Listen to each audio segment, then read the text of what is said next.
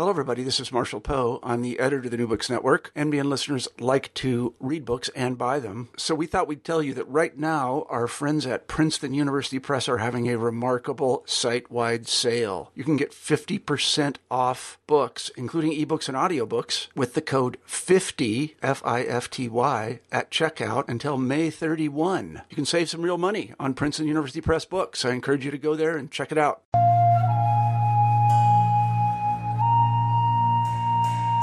Hello, welcome to New Books in Buddhist Studies, part of the New Books Network. I'm Luke Thompson, the host of the channel. Today I'll be speaking with Tanya Storch about her new book, The History of Chinese Buddhist Bibliography Censorship and Transformation of the Tripitaka, published by Cambria Press in 2014. This book focuses on the development of Chinese Buddhist catalogs from their first appearance in the 3rd century to the 8th century, when printed editions of the canon took over the catalog's role of identifying and delimiting the Chinese Buddhist canon. Storch has written this work with two goals in mind, which correspond to two different audiences she is targeting. On the one hand, she aims to present the first ever English language overview of Chinese Buddhist bibliography, a feat she accomplishes through an examination of catalogs in their chronological order of appearance. Along the way, she highlights a number of important points and developments. The way in which Sengyou was indebted to earlier catalogs other than Daoan's, Buddhist appropriation of the organizing principles used in catalogs of Confucian texts, the unprecedented produ- production of catalogs of Buddhist texts during the short lived Sui dynasty, the growth of the sutra section of the canon and simultaneous shrinking of the Vinaya section, and the reasons for the eventual decline of the catalog's authority, to name but a few of the issues that Storch addresses. The extraordinary number of names and people names of people and texts appearing in these chapters would be overwhelming for readers not prepared for such detail, were it not for the tables that Storch has thoughtfully included at the end of each chapter, in which she lays out the contents and structure of the various catalogs discussed therein. This is in addition to a very helpful 17 page table appended to the end of the book that provi- provides, in table format, an overview of the first five centuries of Chinese Buddhist bibliography. Storch's second goal is to make Chinese Buddhist bibliography accessible to non-specialists.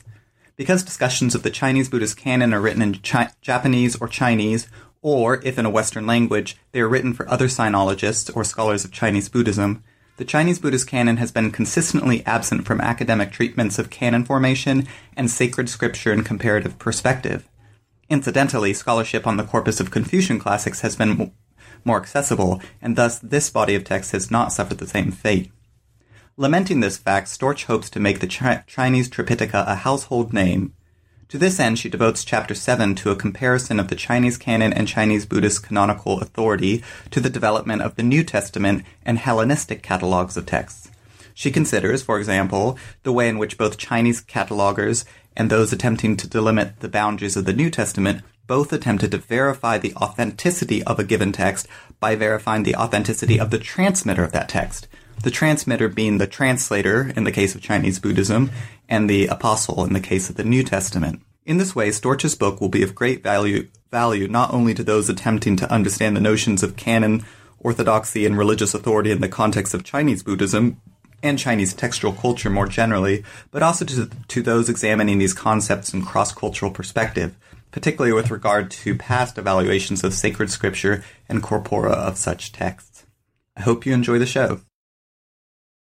Hello, listeners, and welcome back to New Books in Buddhist Studies. I'm Luke Thompson, the host of the channel.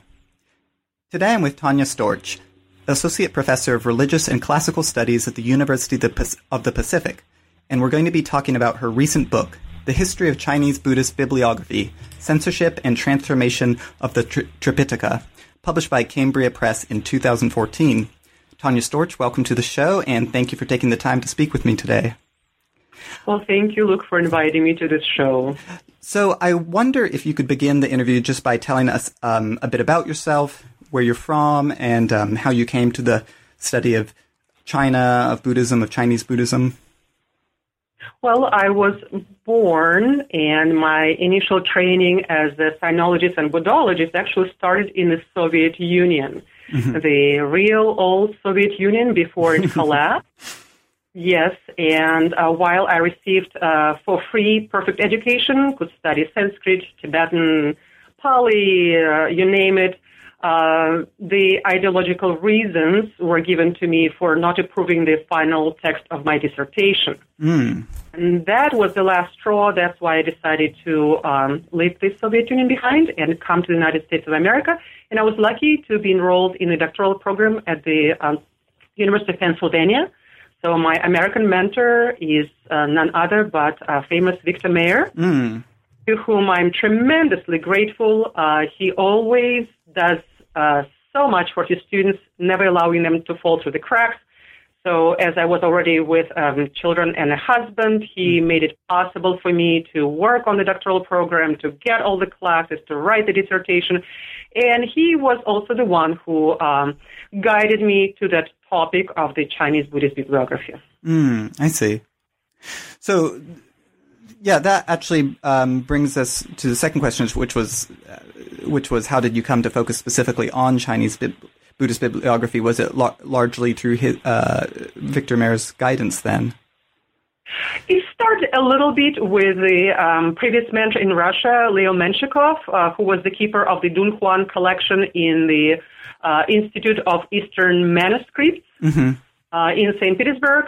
But in real seriousness, uh, and at the PhD level, right? Um, Yeah. It is, of course, uh, Victor uh, H. Mair who helped me. And then as I got on the topic, I um, quickly put down uh, maybe five, and I'm going to go over them very, very briefly. Reasons why the Chinese Buddhist bibliography is, in fact, a crucial topic for us to understand. So the number one is the dynastic um, book catalogs. Believe it or not, and that almost nobody knows, they refused, and we're talking about dynastic book catalogs, right? Uh, there were others, but dynastic book catalogs refused to include information about the Chinese Buddhist Tripitaka. The only exception is the Sui Shu, or the um, book of the Sui dynasty, where we have the Jin Jin Zhi, written by famous Tanka Telga Zhang Sunyu Ji. But even in that uh, exception from the rule, the entirety of the Buddhist collection of scriptures, uh, which by then was more than a couple of thousand, was introduced only by count. Uh, that many hundred texts in Mahayana, that many hundred texts in small vehicle, that many hundred or dozens, uh, um, uh, sorry, dozens uh, texts in the Vinaya tradition, so on and so forth. So uh, that was one uh, important uh, moment for me to say, hey, unless the Buddhists created their own cataloging tradition, their own bibliography, science of bibliography comparable to the Confucian, they could never hope uh, to be established in the dynastic chronicles because So- their catalogs were included, but uh, but the texts were not. I see. So, so, so, so, so, imperially sanctioned book catalogs themselves throughout Chinese history, besides the Sui, themselves have basically completely ignored uh, Buddhist texts. That's right. Okay. That's right. So that would that would include texts written by Chinese Buddhists directly in Chinese language, such as book catalogs, such as biographies, such as descriptions of the uh, Buddhist countries, uh, commentaries, sometimes, etc. But as far as the translations from Central Asians and Sanskrit go, they were not accounted in the traditional catalogs, and therefore, by writing Buddhist catalogs, Buddhists were leaving their mark in the official bibliographic collection or bibliographic science of, of China. So that is hmm. what I at UPenn and was very proud of that. Yes. So, and um, moving quickly to the second point, uh, why, why, why uh, Chinese Buddhist bibliography is such a huge um, topic, is that the truthfulness of Buddhist teachings in China had to be verified uh, by the rules of traditional Confucian bibliography, and very few people understand that. Uh, because when we uh, study Central Asian Buddhism or Buddhism in India or Buddhism in Sri Lanka, uh, we have different criteria of the truthfulness of the doctrine, and I'm not going to go in depth with that. Um, uh, yet one main mechanism of that was oral recitation. Uh, to this day, if you uh, are in uh, Myanmar, for example, um, uh, and you're in the Academy for Buddhist uh, monks, to this day they recite uh, word by word from the teacher uh, the text of most important Buddhist collections. Uh, in China, two things made this impossible. First, Chinese did not learn the languages of Buddhism until much, much later. Um, second, there were several languages of Buddhism, not just one, so which one to learn? and third, uh, based on the Chinese traditional culture, the truth uh, uh, already was accepted as a written text, specifically Confucian classics. So some things said orally could never have the same cultural significance as the uh, written text. So for that reason, the emphasis had to switch from oral trans- transmission to the written transmission, and I, I wrote about that um, in the uh, uh, Sino-Platonic papers. Mm-hmm. Um, yeah, um, that uh, orality was uh, then turned into historiography and written transmission, and that's important uh, to understand. And a few other authors, Jan Nattier and um, Dan Boucher, and of course uh, Eric Zurcher, mm-hmm. quite a number of sinologists uh, paid attention to this. I see. Yeah. So, so, so, so, so, so, you're saying previous scholars have basically ignored the fact that uh, that um, Buddhist uh, catalog compilers in China had to um, use the same the criteria had to establish the authenticity of text by using criteria that uh, were not determined by the Buddhist tradition, but rather by uh, sort of native Chinese Confucian uh, exactly. catalogs.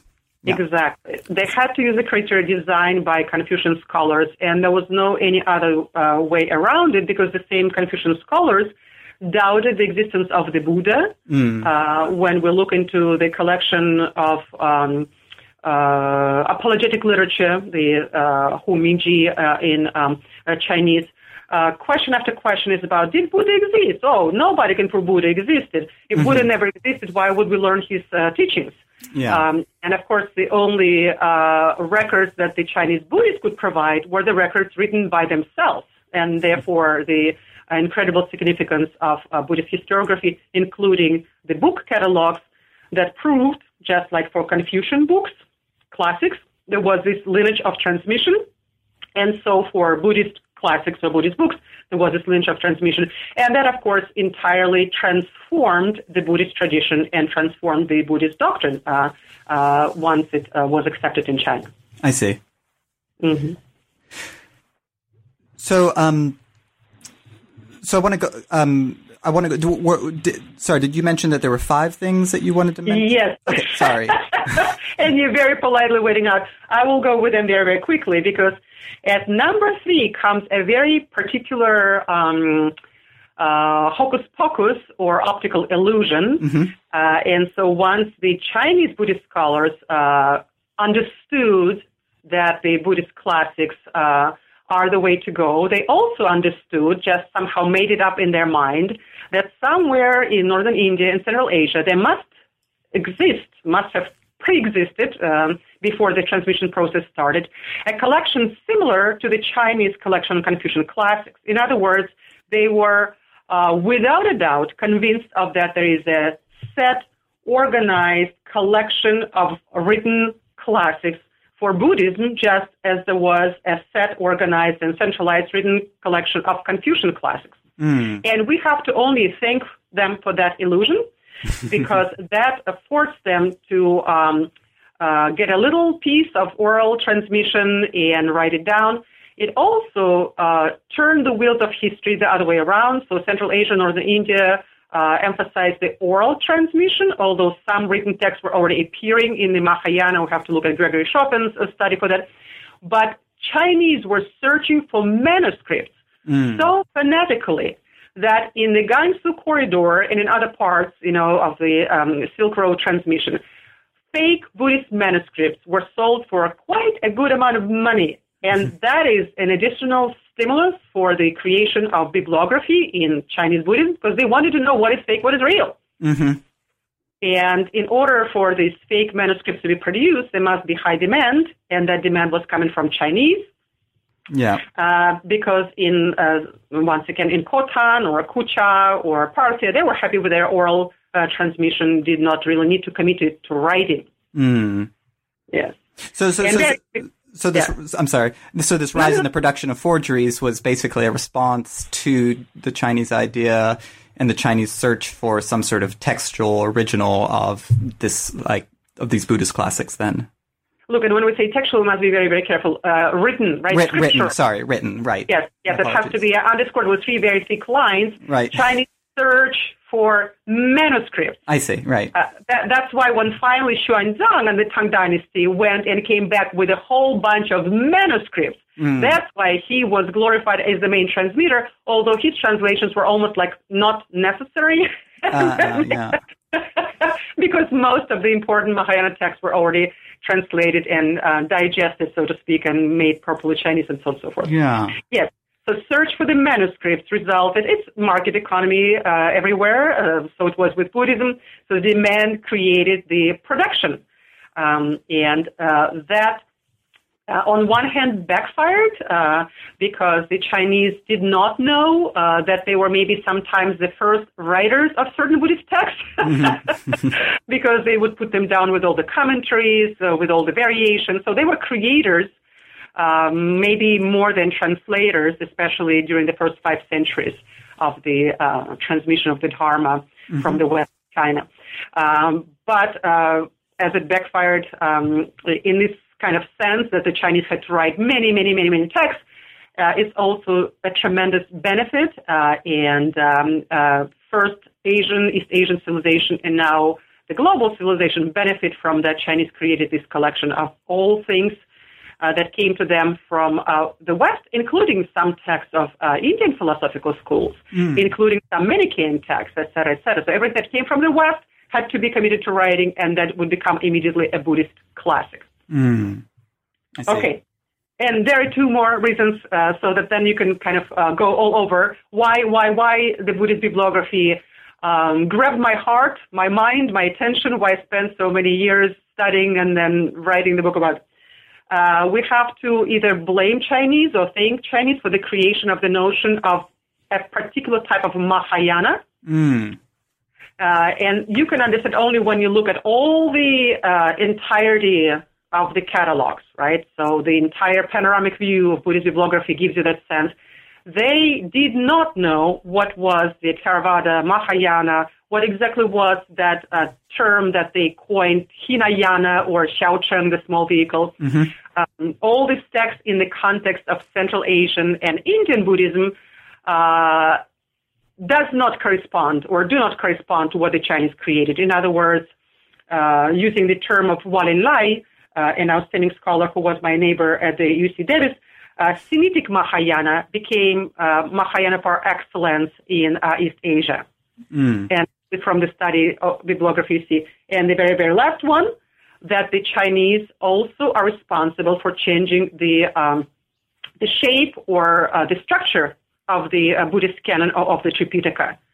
In India, in Central Asia, you have uh, disciplinarian uh, rules first, known as the Vinaya, what monks and nuns have to do in order to um, follow uh, the path and in order to join the Sangha. But because the Chinese people translated all the Buddhist texts in the beginning as Jing or classics, mm-hmm. Uh, when later Jing came to specify or Kyo in Japanese, when later that came to specify uh, sutra uh, type of the text, right? Sutra, the stories about the Buddha and his previous life.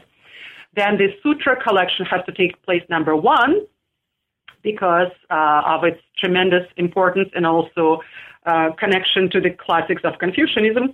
And then they put Vinaya, the disciplinarian code, at number two, which once again everywhere else in the world except for the Chinese Mahayanistic canon influenced world. Mm. Uh, so became number two, and the last uh, and later added uh, collection, uh, the Abhidharma, the third basket, then remained number three as it was. I see. So, so these these things were actually big shock to me because it was not known, it was not discussed, and that's why I said, okay, I have I have to do that. yes, yes. Well, and mm-hmm. I guess all five five of those points are you know central to uh, mm-hmm sort of, I guess, the character of Chinese Buddhism and its development. But um, so, um, so the so, so the book comprises seven chapters, and um, right. and I should also mention, listeners, there's an appendix. Uh, uh, as an appendix, uh, mm-hmm, there's a mm-hmm. 17 page table of Chinese Buddhist scriptural catalogs from the third to eighth centuries, which will be uh, very useful for um, anyone interested in um, Chinese Buddhist bibliography. But uh, more generally, the book consists of two parts, one being uh, right. chapters 1, 6, and 7, and the other being chapters uh, two to five, and these two sort of parts of the book correspond to your two primary goals. So I was wondering if you could just mention these, um, what these goals are, or these two halves of the book. Right, right, right. So in addition to those, I'm almost like the Abhidharma teacher myself, right? I'm giving things in uh, number points. so the first five that I uh, worked so hard to represent to my listener, and I apologize if I wasn't quite clear on everything. No, no. Therefore, they have to buy the book, right? Yeah. Uh, but so this this big biggie five were my inspiration. Mm-hmm. But when I was packaging uh, everything, I thought, okay, so first I'm going to give a panoramic view of the development of Chinese Buddhist bibliography, taking it from the earliest catalog all the way until the um, uh, printed edition, until the printing, uh, block printing was invented in China, and therefore the Chinese start printing the whole collection. Uh, then the catalogs start playing a distinctly different role, but the printed editions start playing the role of the um, earliest um, catalogs. So that is uh, the most useful part for specialists in the history of China, Chinese Buddhism, or in the history of Buddhism anywhere else. Mm-hmm. So that is to serve my own folks, the Sino-Buddhological uh, or Japanological Buddhological or Tibetan Buddhological um, uh, scholars. Uh, the second part uh, that is uh, carefully and I hope wisely spread out in chapters 1, 6, and 7 is to bring Tripitaka to the table of comparative scriptural analysis. Mm. In my book, I mention, I think, maybe 15 uh, monographs uh, on comparative study of world religions. None of them brings in the Chinese Buddhist canon to the table. None of them compares uh, Chinese Buddhist canon to, uh, say, Guru Granth Sahib of Sikhism or to the Tipitaka of Sri Lanka or to the New Testament or to the Quran. And in my view and in my experience, this is due to the fact that we ourselves, we sinological Buddhologists, uh, don't like to look at generalizations that they can um, make uh, understood to uh, other uh, scholars. Mm-hmm. Uh, and when I go to the uh, American Academy of Religion conference, I try to talk to as many specialists in uh, Christian canon Mm-hmm. or Islamic canon. And every time I share my findings with them, they say, Where can we read about that? well, it's in the past. And I would say, well, I'm afraid nowhere. because, because we sinological Buddhologists, we don't like to chew things up. We don't like to simplify them. We don't like to generalize. Mm-hmm. Uh, and without that, um, our colleagues from different fields cannot understand what we're talking about. Yeah. That is that is the second part to bring comparison to Confucian classics because the Confucian canon uh, is included in these comparative studies. I see. Uh, but the Chinese Buddhist is not. And then comparing to the New Testament, because once again, of course, Christian canon is included in each and every study, and that gives us the language of uh, bringing the language of bridges, um, uh, helping canons, the language of helping canons to talk to each other, where the Chinese Buddhist canon will be also one of, one of the speakers in the conversation.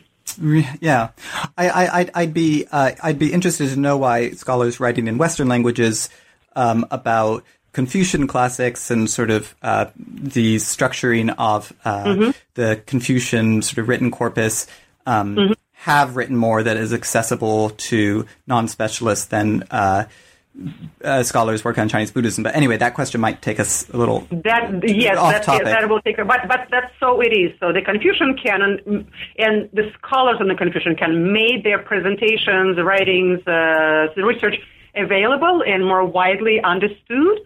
And as far as the Chinese Buddhist canon is concerned, it has not been done yet. So I see. Um, I, I I know I have not done it well enough uh, because it's basically the the, fir- the first time that this has been included into the. Well, there were there were um, um, once again uh, Whalen Lai whom I already mentioned, and Koichi Shinohara. They wrote a few papers inviting this kind of comparison, but uh, this this plant kind of died out because it wasn't watered and was not favored. yes. So bringing comparison to other scriptural canons, I think, is a very useful thing to do from now on. Sure. Mm-hmm. Okay, so mo- moving on into the uh, main body of the te- of the uh, Mm-hmm. of the of the written text here, uh, the um, in in in chapter one, you look at uh, traditional non-Buddhist Chinese catalogs and Right. at how Confucian catalogs influenced the way in which the Buddhist canon was organized in the Chinese Right. context. Um, and you um, you begin with the two earliest bibliographies about which we have substantial information: Liu uh, Xiang's uh, subject catalog and Liu Xin's uh, seven epitomes. Um, So, I was wondering if you could, um, without going into too much detail, just tell, Right, right, tell right. me what these two are, and also, or tell our listeners what these two are and what they tell us about book cataloging in this early stage of Chinese bibliography. Or if you want to uh, simplify more, you could. I mean, also in this chapter, you sort of. Um, you, um, I think you sort of boil it down to three fundamental historiographical principles that were borrowed by Buddhists from Confucians in terms of uh, cataloging. Right, but before um, I go to the three principles, which would be probably the most um, uh, quintessentially important thing, uh, let me answer why uh, uh, Liu Xiang and Liu Xin, the two uh, uh, Liu, the um, father and son uh, during the Han Dynasty. Well, first of all, because they are the earliest surviving catalogs of non-Buddhist literature in China. So I decided to look at the very beginning of Confucian tradition once I realized that Buddhists tried to be like Confucians and they had to compete with Confucians in order to have their literature represented with the dynastic historiographical uh, collections. Uh, second is that I realized that even the Confucian example was not the kind of bibliography we would uh, expect it to be. In other words, there was no objectivity in what they were writing. Uh, their goal was already to defend a specific transmission of Confucian classics. Let's remember that Qin Shi Huangdi burned quite a few of those texts, so they had to reconstruct them from nothing. So, uh, especially Liu Xin, uh, a proponent of the so-called old text school, certain transmissions of the classics he declared to be the most reliable ones because they come from the most reliable transmitters. And that was important to me because uh, there's still a view that the earliest surviving uh, Buddhist catalogs, such as the one written by Shi Sengyou in the early 6th century, must be an objective description of what was out there. Uh, I strongly disagree. Uh, I know I'm not very popular here yet. I'm waiting. I'm waiting for more people getting getting on board with this position. Sengyou, very much like Liu Xin, was an ideological bibliographer. He simply used bibliography as a very smart weapon, as a um, historiographical tool to defend those scriptures which he considered to be crucial for dissemination of the type of Confucianism in case of Liu Xin, or for the type of Buddhism in the case of Liu Xiang that he personally favored. So these two things. So these are the earliest Confucian catalogs, and also it's already clear at that point that the cataloging was an ideological business. It was not just our alphabetical catalogs where, um, you know, books uh, written with a title that starts with letter A are no better than books that start with a title uh, that, with a title that starts with letter B, right? Right. so our our catalogs, our bibliographies.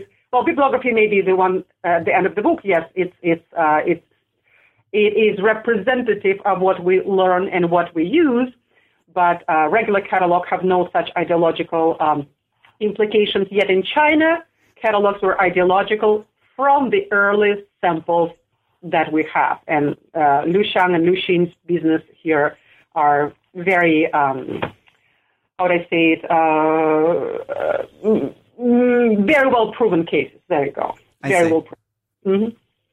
And um, and following this, you also discuss Ban Gu's uh, monograph on arts and writings, which um, has another feature um, in its organization that it comes to be central in later Buddhist bibliography. Um, I was wondering if you could mention that as well. hmm Well, uh, I, I realize that uh, as you asked me for the three principles that uh, uh, Chinese uh, Buddhist bibliographers were kind of borrowing from Confucian bibliographers, and I have not given these three principles, so let me do this quickly and then move to Ban Gu. Uh, so basically, uh, uh, number one, that yes, they used catalog as a weapon uh, or tool, uh, device to verify authenticity of their transmitted texts, very much like Confucians did. and that uh, the power in using catalog was that the uh, connection was made between Confucius and the classics in case of Confucian bibliography, and the connection was made between uh, the specific transmitters. They could not prove it all the way to the Buddha, but they were given as Buddha's disciples, uh, very much like 500 Buddha's disciples or 500 arhats put the collection, oral collection of uh, Buddhist texts uh, in India after the Buddha's death. So the Buddhist um, Chinese scholars were thinking about those translators as transmitters, as sacred agents who were passing this down, mimicking at the same time um, uh, transmission uh, in the Confucian catalogs. And uh, number three, that they rejected as false texts, not those which they discarded on the basis of doctrinal discussion. Uh, they gently danced around this question, but if they could not prove that certain texts come from uh, a, a, reliable translator, that text then would be considered non-reliable. Here, however, we need to understand that the reliability of the translator must be taken with five question marks. Mm-hmm. Um, so many texts have been ascribed to the so-called An Shigao, a famous Parthian prince who lived a life very similar to the Buddha. Uh, yet the authenticity of the figure of An Shigao uh, is not and cannot be uh, proven. Antonio Forte wrote a whole big book about that, and yet it has not been resolved. So we don't know if we have a shred of historical reliability about many early um, translators. Uh, Kang Seng Hui, for example, all we know that he came to the kingdom of Wu and that he created the uh, remains of the Buddha, the sharira, the stuff that remains after the cremation. So he was able to somehow make it so that it dropped into a, a vase mm. in the imperial palace, and that's all we know about him as uh, as, a, as a translator, right?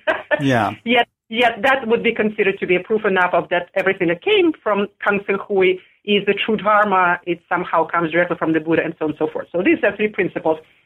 As authorship, even though for us it's not historically reliable, for them it is.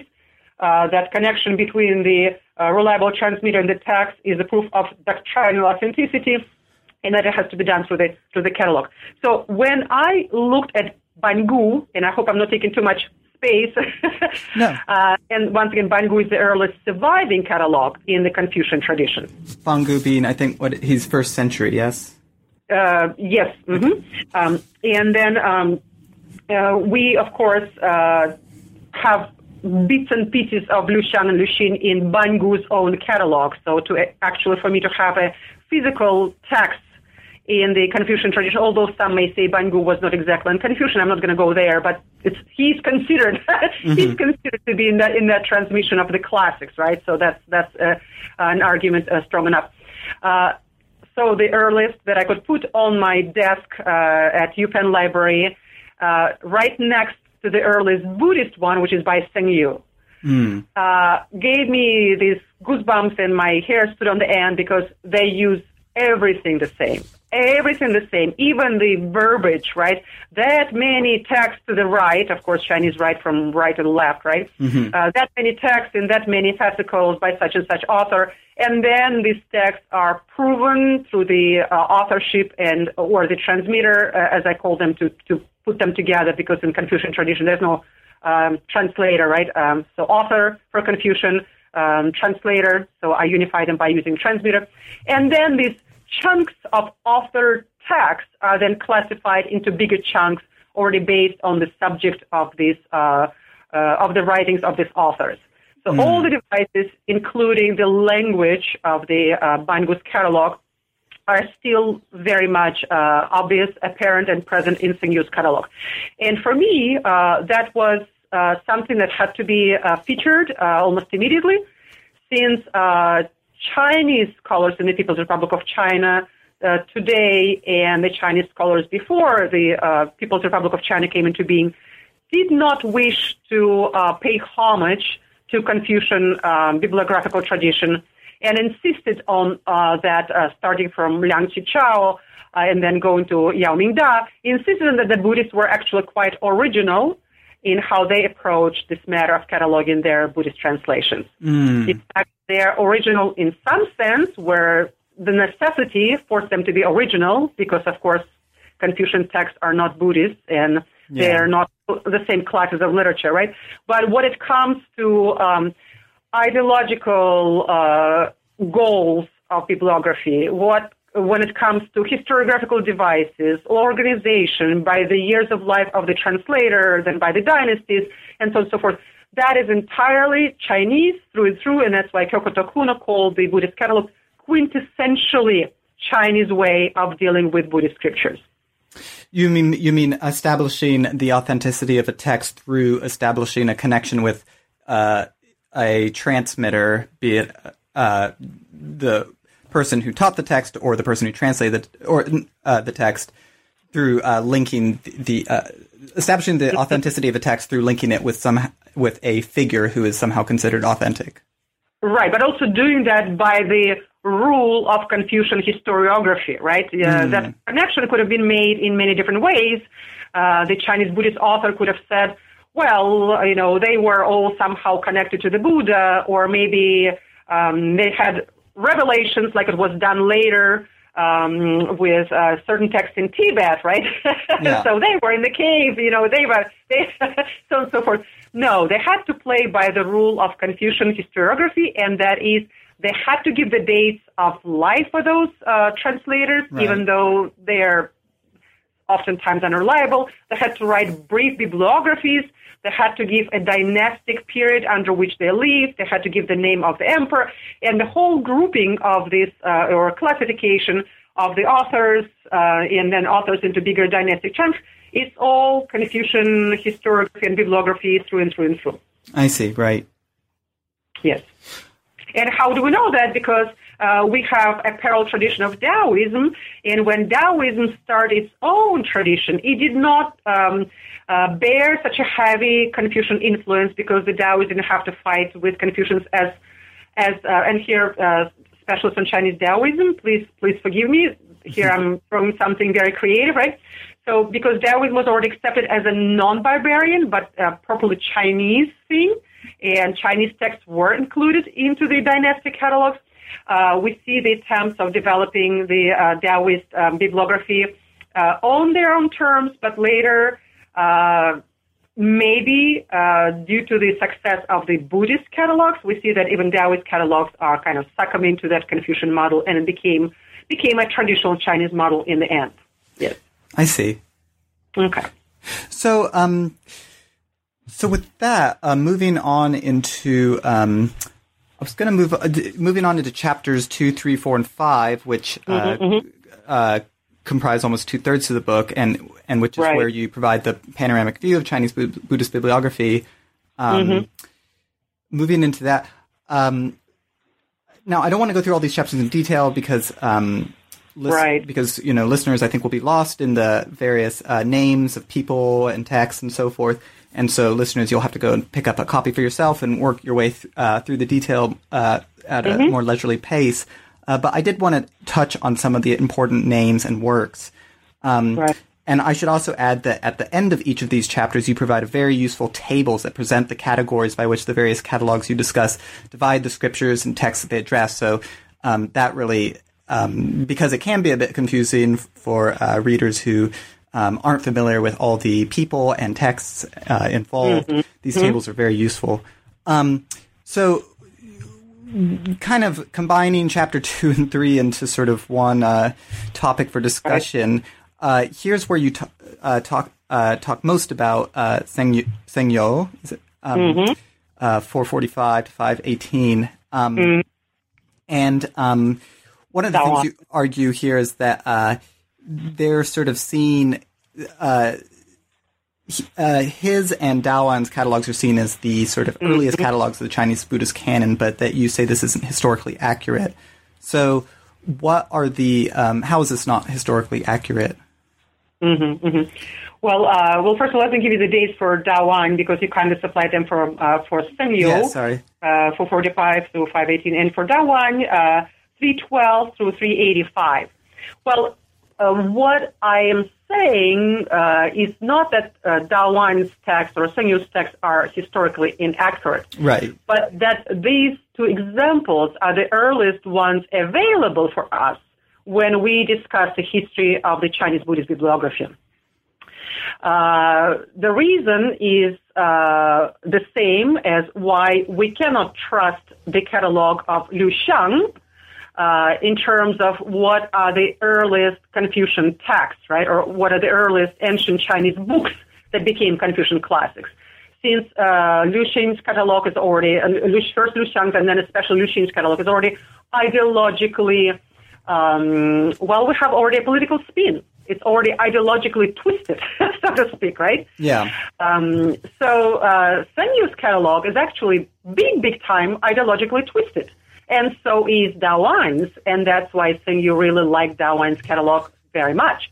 If we look at historical data, and I even wrote it down, so you didn't want me to mention more names, but I'm going to mention just a few. Mm. If we look at those catalogs that are without a single doubt predated Yu's catalog, right? The earliest extent.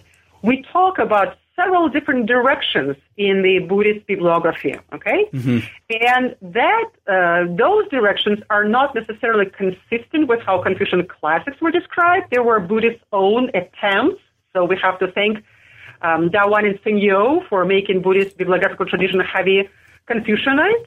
But the earliest attempts are like this. Uh, the catalog by Zhu Fahu, also known as Dharma Raksha, the famous translator from Dunhuang, his catalog used a translator as a parameter for the reliability of the Buddhist canon. Mm. And there is a uh, very good uh, paper by Stefano Zacchetti it is coming in a new book, um, Spreading the Buddha's Words uh, in East Asia, edited by uh, Jiang Wu and uh, Jia. And my paper is in there too. It's coming from Columbia University Press uh, this year, maybe just the next month. So the earliest catalog did not have Confucianized criteria for authenticity. It actually had the translator such as Dharma Raksha or Zhu as the heart for reliability or measure uh, of reliability and as the heart of authenticity, so to speak, right? That is one example. Another example that is very, very different, and that is actually was done in the community of Dao'an's disciple, community of uh, Huo who is known as the Chinese founder of the Pure Land, uh, that when then went to Japan, became very popular, the Jodo school, Pure Land school. So in the community of Huo Yuan, there was a different approach. They actually organized all translations based on the dynasties, mm. on geographic location where the texts were produced. Uh, and that has to do first with that Gansu corridor was still the place where forgeries were created. So in that catalog written by Zhu Dao Zu, once again in Huiyuan's community and blessed by Huiyuan uh, catalog, uh, the area where fakes were made were uh, described as a warning, warning, warning. And then the rest of the reliable text was based on the dynastic patronage to the translation process, thinking, so to speak, well, the emperor cannot go wrong, right? If the emperor approved of this sutra, that must be a good sutra. We should be able to propagate it, and we should be able to preach on it. Uh, then you have another example of the direction in which before uh, um, Sengyou, the uh, uh, development of the Chinese Buddhist bibliography was going was a catalog by Zhi Du.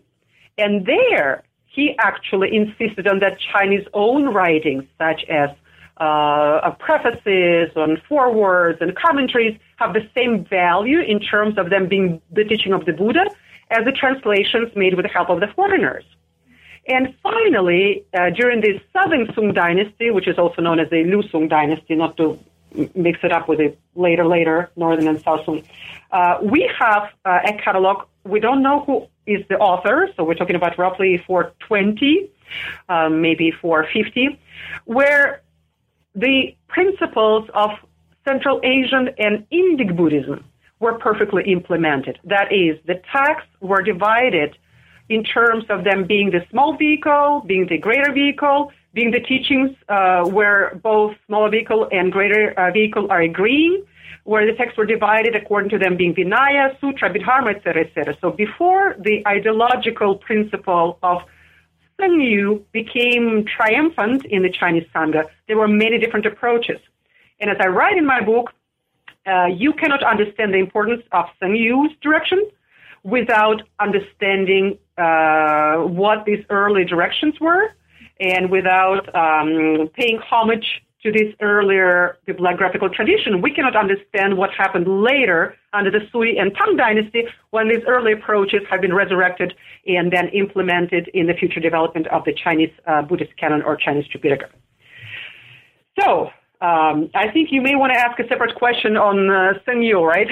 because I, well, I answered by, by, by, by saying that we think everything starts with Sengyou and possibly right. Dao'an. Uh, but the answer is no, no, no. Read the history. They were bringing in a particular perspective, but that was not the only perspective mm. on the hmm. Chinese translated uh, Buddhist text. I see. Right. Uh-huh. So, so, so, so, so the uh, so the idea is that previous scholar, I mean, previous scholars have sort of, um, well, not just previous scholars, maybe the Chinese Buddhist tradition itself has sort of forgotten about these previous catalogs that uh, presented slightly different uh, views and thus uh, had slightly different catalog organizations of uh, catal- uh, or means uh, means of cataloging um, that these have been sort of ignored, but that we can't understand Yu's and uh, Dao'an's uh, catalogs without understanding this previous history. Right, we cannot understand without previous history, but I disagree that we um, well, let me put it like this: uh, Chinese and Japanese scholars, right, mm. uh, re- written extensively on these catalogs that predated the Dao'ans, and then uh, those who predated Sengyou's. Um, but Sengyou, of course, says there was nobody but Dao'an, once again for ideological reasons, of course, because yeah. Dao'an came up with this Confucianized criteria of authenticity. But the Western scholars doubted, uh, and I would argue still doubt so I hope my argumentation given in the book um, can change that. Uh, but the authenticity of this earlier text is doubted because yeah. Sengyou is uh, uh, considered to be the most reliable. And if he says there was no uh, cataloging of Buddhist texts before yeah. him, except that one, everybody believes him. But I would suggest that what he's saying was there was no cataloging of Buddhist texts only principles which I and Dao'an consider to be reliable. So there were catalogs, there were descriptions, but they were not to his liking. Mm, sure. They were not truly reliable because there was no um, definitive strong connection between the transmitter and the text. Yes. Okay. So, um, I think in the interest of time, we, I want to move uh, uh, move on from chapter two and three, and even mm-hmm. on to chapter five. But before doing so, I did want to chep, uh, mention, uh, ask you one thing about chapter four, in which you focus on the Sui dynasty, 581 to 618. Um, and you s- state that during this time there was an unprecedented emerging of Buddhist imperial ideology, and mm-hmm. uh, during this time the state took a more active role in the process of creating uh, catalogs. I was wondering if you could uh, just mention sort of what happened during the Sui dynasty to bring about this change, and also uh, something else I found quite interesting in chapter four that I just wanted you to touch upon was one of the uh, unique uh, features of the catalogs of the few catalogs produced in the Northern Wei dynasty uh, regarding the inclusion of comment or the placement of commentaries, Chinese commentaries. Right, right. I understand you want to move forward, Luke, but I have to roll back just a little bit. Please, please allow me please, a minute. Roll back. Uh, this is once again has to do with Sengyou. Yes, uh, indeed. Since his catalog has been most widely studied in the West uh, and specifically in the American Buddhological literature, uh-huh. Uh, we completely dismiss the fact that uh, his catalog was not entirely to the emperor's liking, and we're talking about the most Buddhist emperor who lived up to this point in Chinese history the Wudi of the Southern Liang Dynasty, mm. and that the emperor, and I was even going to quote a little bit from the book, um, that uh, the emperor started commissioning uh, catalogs for uh, Chinese Tripitaka almost immediately uh, as the uh, Sengyou's catalog was um, published, of course, presented to the emperor. Emperor did not fully reject it. But we talk about that, um, here we are, um, an emperor ordered another monk, Shi Sengshao, to write a catalog that would correct and rival Sengyou's catalog, okay? And then Shi Shao failed. Of course, he could not rival Sengyou, but then a very famous court historian, Bao Chang, the one who gave us an example of the uh, biographies of monks and biographies of nuns, mm. the one who wrote many, many outstanding Buddhist uh, historiographical texts. But he was not the uh, favorite of the Sangha itself. Uh, he was kind of under the shadow of the emperor, although he was Sengyou's uh, disciple. Uh, Bao Chang's catalog uh, must be actually considered by many um, characteristics superior to that of Sengyou. Yet his catalog did not survive, and I write in the book, uh, very, very ironic how in this case the Sangha or Buddhist community uh, put his vote because they did not, after the collapse of the Southern Liang dynasty, they did not copy Bao Chang's catalog with the imperial uh, shadow on it, but they copied uh, catalog with the uh, supremacy of the Sangha shadow on it. And that's why the imperially sanctioned catalog from that time period uh, disappeared. Uh, and here we have a very interesting connection between the uh, Southern Liang dynasty and that new Sui dynasty. Yes. Uh, I, I kind of myself really like that parallel that Sengyou was probably the only monk in Chinese Buddhist history who got to burn Buddhist scriptures. Mm. All other times, it was the emperor who got to burn the Buddhist scriptures. Okay? So the founder of the Sui dynasty, a very devout Buddhist uh, monarch, uh, Wendi, he burned all the uh, fake or whatever, um, fake isn't the right word, false, uh, inauthentic, uh, bad, bad, bad scriptures, right? He got to do that, although he sponsored uh, so many other wonderful Buddhist things. And of course, the reason why the Sui dynasty was such um, a tremendous um, period for uh, Buddhism is because, of course, um, the emperor of the Sui dynasty, well, first of all, he unified all of China, conquering the northern dynasties, and he shed lots of human blood. That was a scary thing to do. The entire country was wounded and bleeding. But second is that he usurped the throne. And according to the Confucian uh, philosophy and doctrine of transmission, his rule uh, could be and probably was questionable. However, if he declared himself a Chakravartin, the protector of the Buddhist Dharma, then he had a full ideological support for him becoming the emperor. He had to protect the Dharma from persecution by the last uh, northern dynasty, and thus he had to step in and be in charge of everything because, according to the uh, Buddhist political philosophy, if, if I may, uh, the most important thing is to, de- to defend uh, the Buddha law, the Dharma, Mm. And that's exactly what he did. So, of course, uh, under his very short rule, we have four comprehensive Buddhist catalogs. Uh, we have lots of uh, other interesting developments, and that is why I had to write a whole chapter on that very uh, short-lived dynasty, but the one that gave Buddhism impetus uh, like maybe no other, maybe not even like the Southern Liang dynasty with uh, the Emperor Wudi. Sure. Did, did, I did I did I answer your question? Is, yes, yes, yes, No, you did. Thank you very much. Mm-hmm. Yeah. Um. So, um, and then chapter five is the last of the four chapters in which you uh, right, chart right. the chronological development of Chinese Buddhist bibliography, and this is where you bring us into the Tang Dynasty, uh, 618 right. to 907.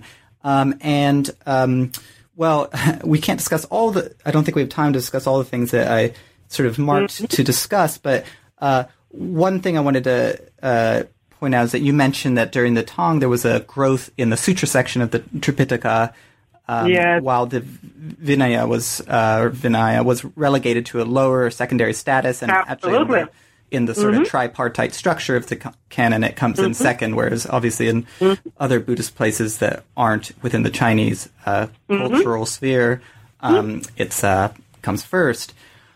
Um, so you mentioned this briefly in the be- uh, beginning of the interview, but I just wanted you to sort of comment on why this why this happened in the Chinese context.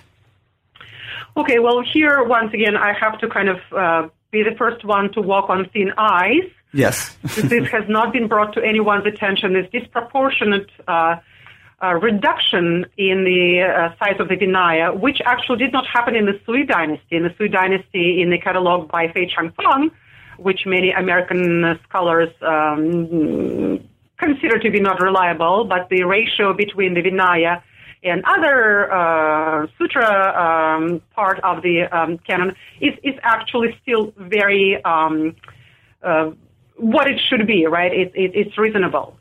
And it is specifically during the Tang Dynasty that you see and I see, and everybody sees who gets the book and looks at the table. The shrinkage is almost unbelievable, so I'm going to find that. Um, um, mm, if I may, did, did Sure. you get the numbers or, or no? Uh, okay, yes. This, so here, here we um, are. Right. Let's see. Uh, Right. It, it, it's right here. So I'm looking at the um, uh, comparison of canon registers, and so it's not all of the catalog uh, contents, but just the scriptures that were prescribed by the catalogers.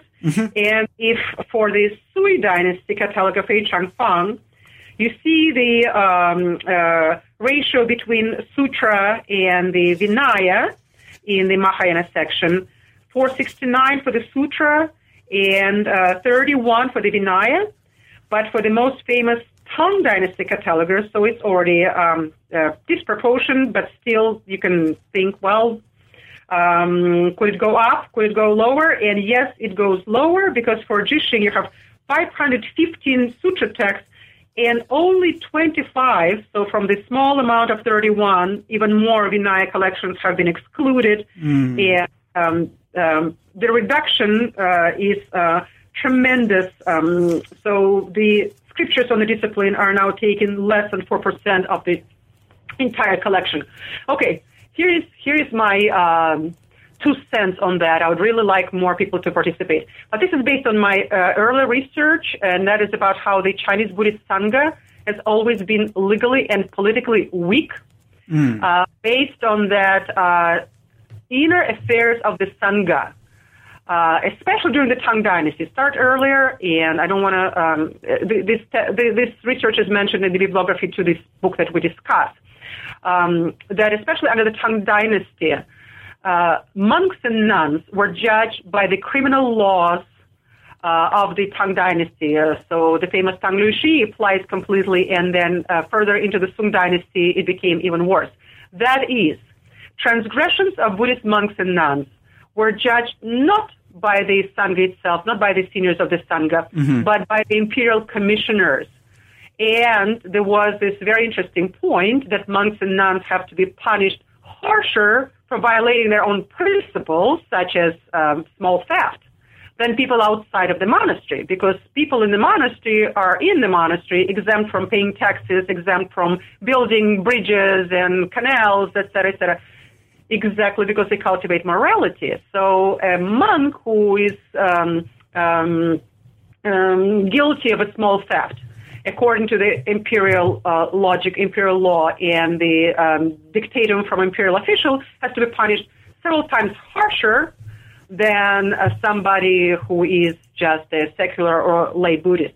And of course, severe transgressions such as murder, so on and so forth, um, or um, political treason uh, were punished uh, with all severity. In other words, why Vinaya became unimportant is because it was now the imperial Vinaya, so to speak, the imperial law that dealt with the uh, monastic behavior. And it started during the Northern Dynasty. So, look, you were absolutely right when you asked me why would I uh, include, uh, no matter how briefly, uh, the description, no, no matter how ab- ab- abbreviated or brief, is my description of the um, Northern Dynasty's catalogs because several things happened there, um, even um, before the Tang Dynasty, that went into the further development of the Chinese Buddhist canon, and that is one of them. That in some catalogs, Vinaya was uh, uh, totally done away with. Um, now, at the top of my mind, I don't. Um, let me quickly see uh, if I marked it. Um, the northern. Okay, just. you listeners will have to wait. I think. Uh, I think the uh, so the On- one of yeah, on- one on- of the sorry, go on. I found it. I found. Okay, so we're talking about the Wei Dynasty. Uh, provided no division for the Mahayana Vinaya literature. Okay, and the uh, other form of Buddhism, which Chinese of course call Hinayana or small vehicle, right, uh, did not apply to Chinese monks anymore. They no longer practiced the other form of Buddhism. That was for monks outside of China.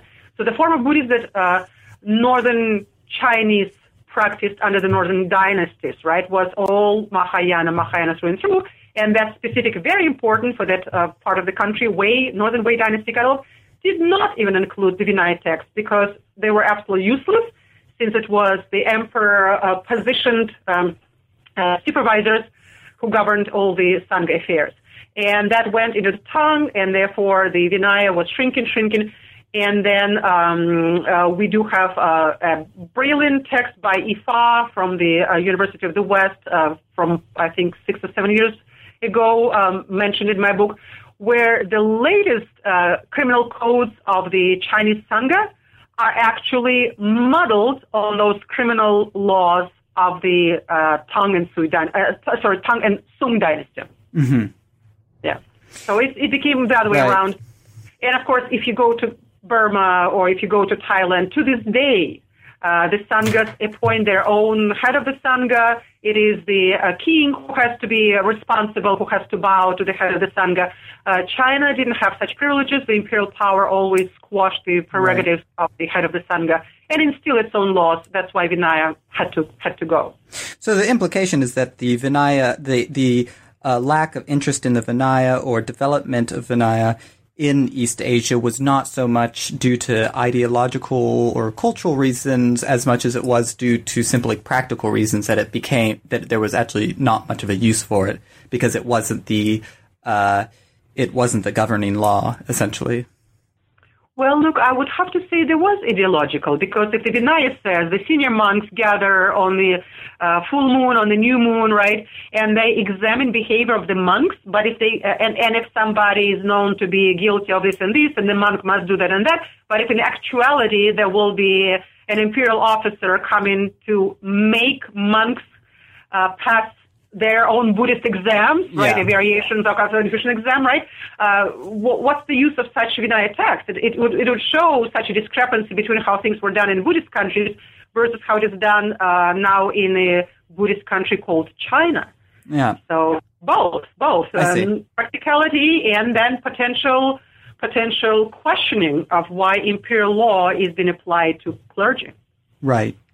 Okay. Well, um, thank you for that. And in the um, and uh, you also mentioned I don't, I don't think we had time to talk about it, but also just uh, for listeners who are interested in getting the book, I, uh, you also address in chapter five, and you already sort of mentioned this in the beginning, is uh, why catalogs. Uh, you explain the decline of the production of catalogs and uh, Right. the sort of loss of uh, catalogs as the authority on the contours and boundaries Right, of the right, canon, and the replacement of the of the catalog with the printed canon as uh, the sort of authoritative voice on what constitutes Right. As the canon. uh, the printed editions became the way of um, um, organizing, controlling, et cetera, et cetera. Um, um, although the catalogs were still produced, but oftentimes they were based on the, uh, they followed the printed editions. Yeah. So, um, just um, w- skipping chapter six, which is about uh, uh, hagiographical uh, portrayals of translators, um, because which you did talk about in a bit, but I encourage readers to uh, go uh, read the chapter for yourself. And skipping to chapter seven, which is your uh, last full length chapter, um, and I just wanted to.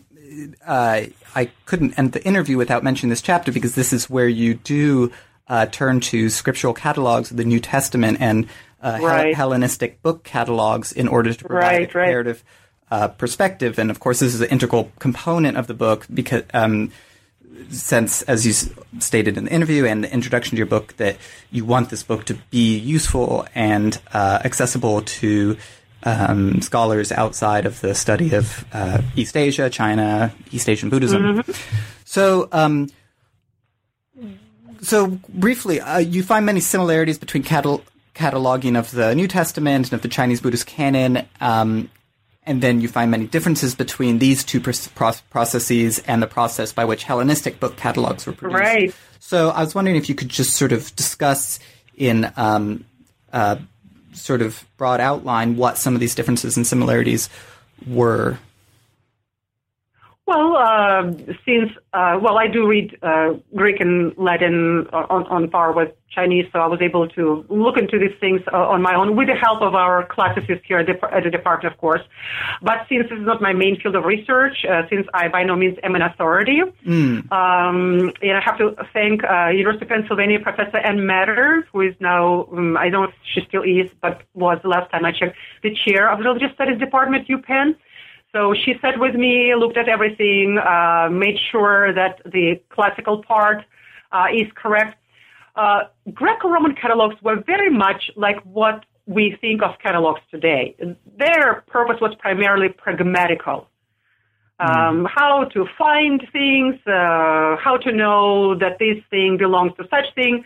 There were many forgeries, and some of these forgeries were actually welcomed. I think I'm quoting something here in the chapter uh, showing that um, um, the uh, catalogs were sometimes um, uh, uh, there, there, there you go. So um, Callimachus catalog, the one that I use, um, um, served as a guard against plagiarism and guaranteed a degree of accuracy. Um, and it's a, a, level of concern about authenticity. Nonetheless, such a concern never reached the degree of urgency expressed on these matters by scriptural catalogers, um, uh, Chinese Buddhist or Christian, and consequences of accepting what uh, might be a textual forgery um, uh, was not was not so big, and uh, um, anyway, I, I give an interesting example of where um, fake texts were accept, accepted uh, in big numbers just so that the libraries may compete with each other. Mm, so, yes, right. and and everybody knew about that, and nobody worried about it. In other words, so they used catalogs to represent their national literature, to ease the finding of the text on the shelves of the library, there was never such a heavy duty ideological significance attached to catalogs themselves, right? Yeah. Uh, uh, treatises themselves, yes. Philosophical positions, yes. But catalogs themselves were never a weapon of ideological war. Mm. Uh, and against this background, of course, Confucian part of Chinese national catalogs is different because Confucian part, the part that contains classics, is ideologically based. And of course, the entirety of the Buddhist uh, book catalogs is ideologically based because they were written solely to prove the authenticity of Buddhist literature in China, the authenticity of the process of transmission, and must be accepted as such. That is, we must first and foremost recognize this is a religious literature. Yes. Motivated by faith and not by their desire to supply us, us with historical with hmm. historical mm. themes which we're so fond of. yeah. I'm sorry.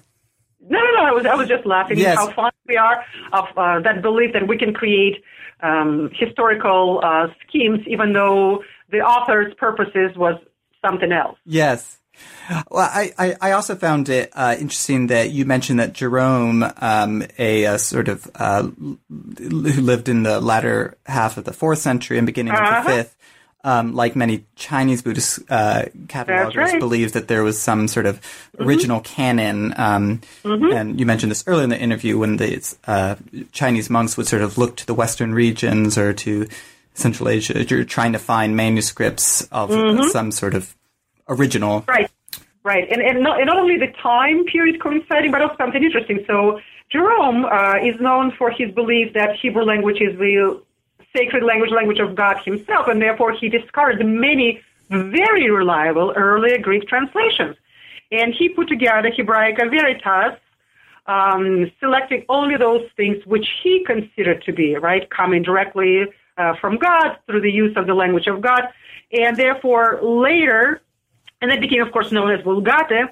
But later, uh, people had to put together Deuterocanon, right, including those good translations that were earlier, possibly even more reliable. Yet nobody's looking at the second canon or Deuterocanon um, as uh, as the primary text for uh, Christianity, and everybody, of course, uh, is basing uh, every nation on earth is basing their version of the Bible on the uh, um, uh, collection and selection of, of Jerome, and something similar happened with the choices made by Sengyou. Mm. Some of the older translations that were marked by him as anonymous, and if it's anonymous, we don't know. Is it a true transmission? Is it a fake transmission? So most of the anonymous, very reliable, possibly, or not so reliable translations were squeezed out of the Chinese canon and disappeared forever. Hmm. So that is that is another interesting parallel that I wanted to bring in. Uh, and and by the way, I compare the Christian canon to the Buddhist so that both sides can benefit, right? So yes. that Christians can can talk about our canon and see similarities and see yes. differences. But also, since the Christian canon studied so so well for nearly 300 years, there were a variety of approaches right. and such a blooming um, uh, linguistic, historical, critical tradition it is to this day. That certain things uh, that are clearly marked in the Christian tradition, I can now take and bring to my study of the Chinese Buddhist canon and say, hey, but Sengyou dropped that deuterocanon. He completely uh, helped the uh, elimination, the yes. extermination of the of many many uh, anonymous translations, although they could be just as reliable or more reliable than the ones ascribed to the early um, translators whom whom he trusted. Yeah. Yeah. So we've taken a lot of your time, but as a final question, I wanted to ask if there's something that you're working on at the at the moment. Okay. Well, um, you may actually invite me again uh, because um, my book called or titled Buddhist-based universities in the United States, searching for a new model for higher education, is coming in April. I hope oh, April wow. uh, or May, the latest, from uh, Lexington Books, which is a religious studies uh, arm of uh, um, Rowman and Littlefield, mm-hmm. a very prestigious publisher. And in that book, I wanted somehow I like to look at things that are not being looked at. Mm. I'm looking at four Buddhist-based universities in the United States: Naropa University, University of the West, Dharma Realm Buddhist University, and Soka University of America uh, tell their history, uh, talk about their programs, and most importantly, look at their Buddhist-based pedagogy, yes. which they uh, apply to teaching uh, professional fields, liberal arts. Uh, you can take anything you want. You can take computer science from U.S. or you can take um, I don't know environmental studies at Naropa, but it'll all be Buddhist-based. Mm. So that's another Buddhist book. Yes. Wow, that sounds really interesting and quite a ways away, uh, both geographically and temporally from uh, uh, sort of early Chinese Buddhist bibliography. But no, no. Let me let me provide the breach for your listeners. And okay, no, for, I, for myself. I, I, apologize then, but go on. Because because starting from the Sui Dynasty, those catalogs would have a particular section of prescribed literature, so to speak, which will be almost like a curriculum. Uh-huh. The standard text, uh-huh. and I started looking at standard text at various Buddhist universities, and just from there, I took a fast bullet train, like in Japan, or yeah. maybe like we're going to have in California, and I arrived in modern day Buddhist education. All right. Well, I, I, I stand corrected then. but look, uh, very quickly, I know I know we have to um, uh, end it here. No. But I continue my study of catalogs because since I've done so much and can offer so much uh, assistance, help, information. Um, in April, in Brigham Young University in Utah, there will be the third international uh, conference on the Chinese Buddhist canon, oh. Uh, oh, specifically dedicated to modern phase of the Chinese Buddhist canon. And I have a, I'm invited to present, and I have a paper there titled Helping Canons Talk to Each Other. Huh. And I'm going to talk about how uh, Chinese Tripitaka uh, can be made a, what I call a household name, um, and uh, why I choose Tripitaka instead of Dazang Jing. Yes. that is the more widely used term for the uh, Chinese Buddhist canon uh, today. So uh, yeah, I'll, I'll, make comparisons to Confucian collection of classics, to once again Christian collections, even to the uh, Sikhism um, favored or whatever. Uh, no, favored. Uh, scratch that, right? to the um, canon of Sikhism known as the Guru Granth Sahib, uh, literally providing a seat for the Chinese Buddhist canon at the table where all other canons of the world are already sitting and talking to each other. But the Dazang Jing or the Chinese um, great collection of scriptures or the Chinese Tripitaka um, um, uh, woefully has been absent from that feast of ideas. Yes. Well, we'll look forward to, uh, for uh, to your new book and hopefully um, some sort of publication arising from the uh, conference in April.